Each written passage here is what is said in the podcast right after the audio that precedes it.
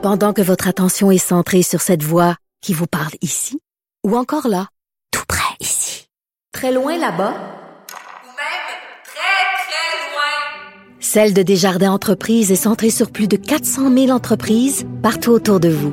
Depuis plus de 120 ans, nos équipes dédiées accompagnent les entrepreneurs d'ici à chaque étape pour qu'ils puissent rester centrés sur ce qui compte, la croissance de leur entreprise.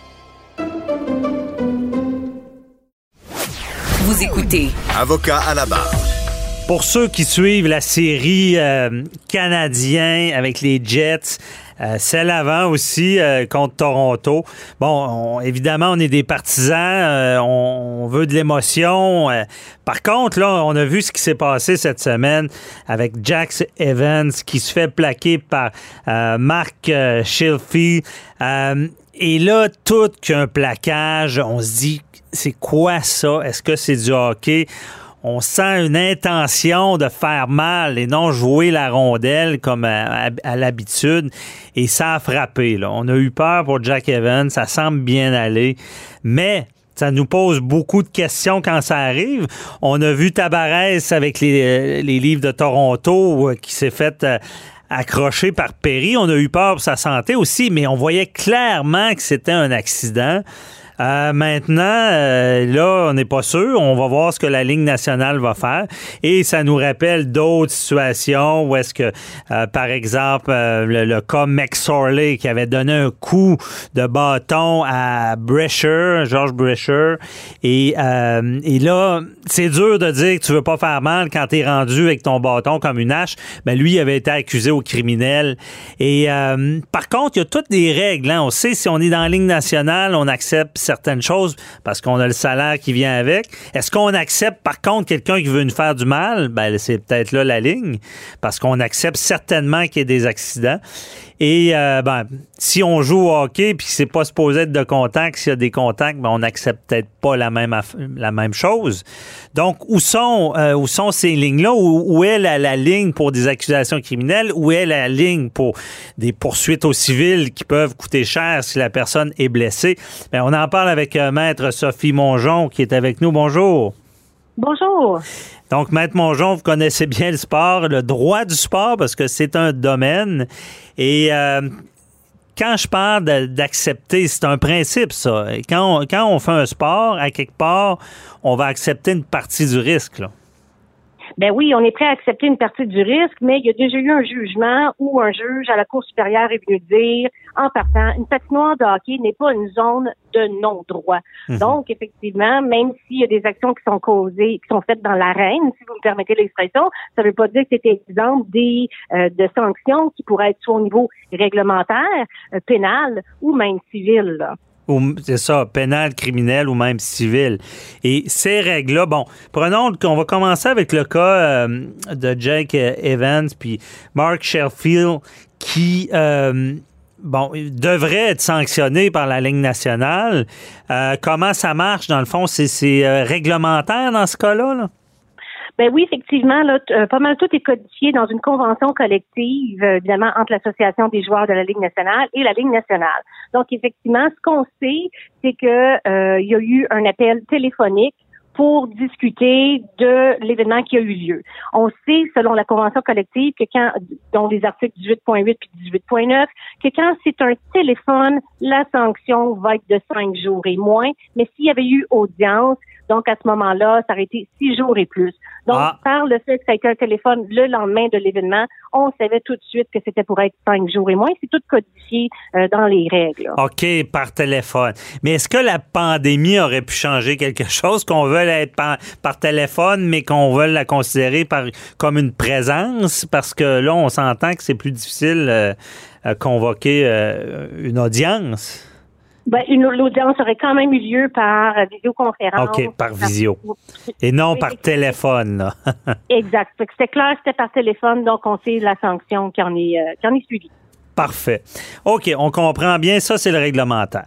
Et là, évidemment, on veut comprendre le domaine, comment ça fonctionne. On spécule. On parle, dans ce cas-ci, euh, Jake Evans semble correct, on espère, qu'il va revenir au jeu. Euh, par contre, si quelqu'un commet euh, ce genre de, de, de délit-là euh, et intentionnellement blesse un autre joueur, comment ça fonctionne? Peut y avoir des poursuites civiles, des accusations criminelles? Oui, effectivement. Puis là, ça, ça, nous ramène au cas Bertuzzi et Moore. C'est un gros événement qui a eu lieu en février 2004 où, euh, à ce moment-là, ou en, dans, dans, cette région-là, en 2004, où Bertuzzi avait frappé euh, Moore qui était tombé sur la glace, qui avait une fracture au niveau des euh, vertèbres du cou euh, et qui avait été vraiment malmené. Mhm. Mais à ce moment-là, ce qui était quand même clair dans ce cas-là, c'est que Bertuzzi, tout le long du match, on voit qu'il court après Moore. Donc, c'est prémédité. C'est mhm. pas dans le feu de l'action si on fait une analogie avec le dossier de Evans de, de Jake Evans et Chelsea, ouais. Oui, je pense qu'il y a une grosse différence. Puis dans ce contexte-là, Bertuzzi, lui, avait été vraiment suspendu pour 20 matchs. Mhm. L'année d'après, c'était le lockout et euh, il avait été empêché même de travailler à l'extérieur du euh, de l'Amérique du Nord. Ah ouais. Et seulement réintégré euh, plus quasiment un an plus tard, là, en août 2005. Et lui, il avait été accusé au criminel de voies de fait causant des lésions corporelles. Il y avait eu 80 heures de travail communautaire, il y avait eu un an de probation dans lequel là, il était, c'était clair qu'il ne pouvait pas être en contact du tout, là, les, euh, critères habituels là, avec euh, Steve Moore. Mm-hmm. Donc, c'est vraiment cette intention-là. C'est là la ligne. C'est dire. Puis c'est ce qui est difficile. Hein. Si on prend le cas de Brescher, puis euh, euh, McSorry, ben, il a donné carrément un coup de bâton. C'est assez évident qu'il voulait y faire mal. Mais c'est ça. Dans, dans le cas de, de Shearfield, c'est on peut interpréter ça. Est-ce que vraiment il voulait ou sinon c'est un plaquage qui pensait pas être aussi sévère? J'imagine, là, il y a beaucoup plus de place à l'interprétation, là. Ben oui, fait donc au niveau criminel, on le sait, il faut démontrer la mens rea, il n'y avait pas l'intention. Mhm. Donc, selon moi, c'est clair qu'il n'y aura pas de de de, euh, de poursuite criminelle d'accusation. Ouais, c'est ça. Exact. Mhm. Oui. Mais au niveau de la responsabilité civile, vous savez, on n'a pas besoin de déclarer coupable au niveau euh, criminel pour faire une poursuite au civil. Mais là encore, quand je fais l'analogie avec le cas de Bertuzzi, là, on on se rend compte que Moore avait jamais, jamais, jamais euh, repatiné depuis euh, et il avait entamé une poursuite de 60 millions contre Bertuzzi et les Canucks, il y a eu un règlement en cours, ça qu'on ne sait pas comment vraiment ça s'est terminé. Oui, ben c'est que ça coûte cher parce que ces gens-là, si vraiment euh, il y a une faute et on a blessé quand on ne devait pas blesser, la personne ne rejoue pas. Euh, on fait la preuve, il y a des contrats de millions, là, donc euh, ça, ça, se fait quand même bien comme poursuite. On est qu'à dire qu'il y a eu un dommage, une perte de plusieurs millions parce qu'il ne peut plus jouer. Là.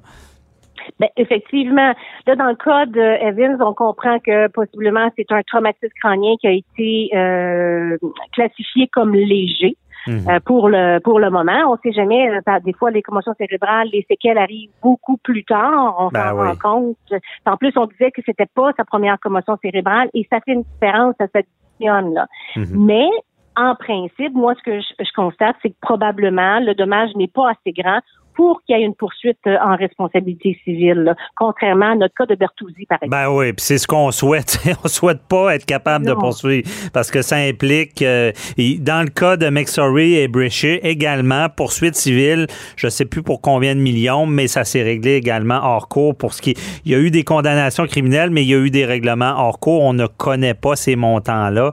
Mais tu sais, il y a toute une dynamique hein, sur les commotions cérébrales, la violence dans les sports. Il y a eu... Euh, ben, avec la NFL, la Ligue nationale des actions collectives.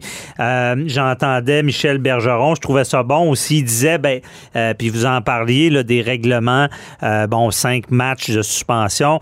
Michel Bergeron disait, il faut que ça soit plus sévère. On attend qu'il y ait des gens paralysé, qui soit gravement blessé, parce que le joueur, bon, s'en tire bien ces cinq matchs de, suspension, mais lui, ce qu'il voudrait, c'est que ça soit en partant à 20 et que ça soit connu. Là. Tu fais ça, tu es out pour 20 matchs. Euh, donc, est-ce qu'on devrait euh, renforcer tout ça? Ben oui, les conventions, la convention collective, selon moi, devrait être modifiée, mais c'est particulier la Ligue nationale, c'est qu'ils sont juges et jurys. C'est-à-dire qu'ils font des règlements ou des, des, des, des punitions, mais à l'interne. Hmm. Alors que d'autres organisations sportives vont, par exemple, faire affaire avec le tribunal arbitral du sport, l'athlétisme, etc. Donc, c'est des juges indépendants sont pas impliqués dans les organisations. Alors ici, c'est un peu particulier, là. Fait que donc, euh, ça serait intéressant de peut-être sortir euh, lorsqu'il y a des litiges à un, tribunal indépendant. Là. Ah, je comprends. Donc, c'est quoi le tribunal, euh, le, tribunal du sport? C'est vraiment un, un tribunal qui va traiter ce genre de litige-là avec des fédérations? Exact. Ça a été mis sur pied par le, comité olympique il y a plusieurs années dans le but de légiférer puis de cas qui peuvent être problématiques, surtout au niveau du dopage. Mhm. euh, beaucoup aussi par rapport à avoir la, possibilité en tant que transgenre de compétitionner dans des euh, compétitions féminines, euh, toutes sortes de débats comme ça. Puis c'est un tribunal qui est mandaté avec des personnes indépendantes qui sont nommées, puis qui sont des vrais juges, puis vont traiter un paquet de sujets vraiment intéressants. Mhm. Puis en plus, il y a même un, un, autre tribunal d'appel qui s'appelle le tribunal fédéral suisse qui, lui, va même chapeauter les décisions du tribunal arbitral du sport. c'est un vrai processus juridique comme nous, nos tribunaux administratifs. Oui. Ben, c'est intéressant parce que soumettre à ça, bon, on pourrait penser à des sanctions plus sévères, mais évidemment, la Ligue nationale, je suis pas sûr qu'ils vont vouloir ça parce que euh, en tout cas, je pense qu'ils se font beaucoup reprocher de des fois, et ça s'est beaucoup amélioré aussi, mais peut-être pas d'être assez sévère. Est-ce que l'exemple est donné? Mais, Maître Mongeon, je retiens euh, ce que vous avez dit d'entrée de jeu euh, avec, votre chronique. La patinoire n'est pas un lieu de non-droit. Donc, c'est important que les athlètes sachent, et il y a des exemples, que euh, ce qu'ils vont commettre comme, euh, comme action peuvent avoir des répercussions euh, très graves. Et en tout cas, j'espère que dans ces cas-là, l'exemple est donné parce que n'attendons pas qu'il y ait des blessés graves. Heureusement, deux fois de suite, ouf, on, sent que ça, se passe bien pour ces joueurs-là. Mais moi, quand je vois le coup tomber, quand je vois quelqu'un tomber comme une poupée de chiffon sur la glace, je me dis, il faut être chanceux pour pas se blesser gravement euh, le cou, quelque chose comme ça. Donc, euh, on n'est pas à l'abri. Hein. Vous savez, il y a un cas de midget 2A où un jeune euh, est devenu tétraplégique suite à une mise en échec à l'arrière et la, euh, l'autre jeune a été poursuivi pour 8 euh, millions de dollars. le jeune a eu gain de cause. Il y a eu gain de cause. Puis même en droit civil au Québec, c'était des gros montants parce que ce jeune-là perd tout son avenir de travail, pas nécessairement sur le hockey. Mais on, va attendre qu'il y ait ces drames-là encore dans la Ligue nationale parce que là, sans matchs de suspension, on s'entend que je suis pas sûr que ça donne tant l'exemple. Mais en tout cas, c'est ainsi euh, qu'on est fait. Là. On attend souvent des drames pour réagir. Mais euh, merci beaucoup, euh, Sophie Mongeon, de nous avoir expliqué tout ça. Et merci. Bonne journée. Bye bye. Bye.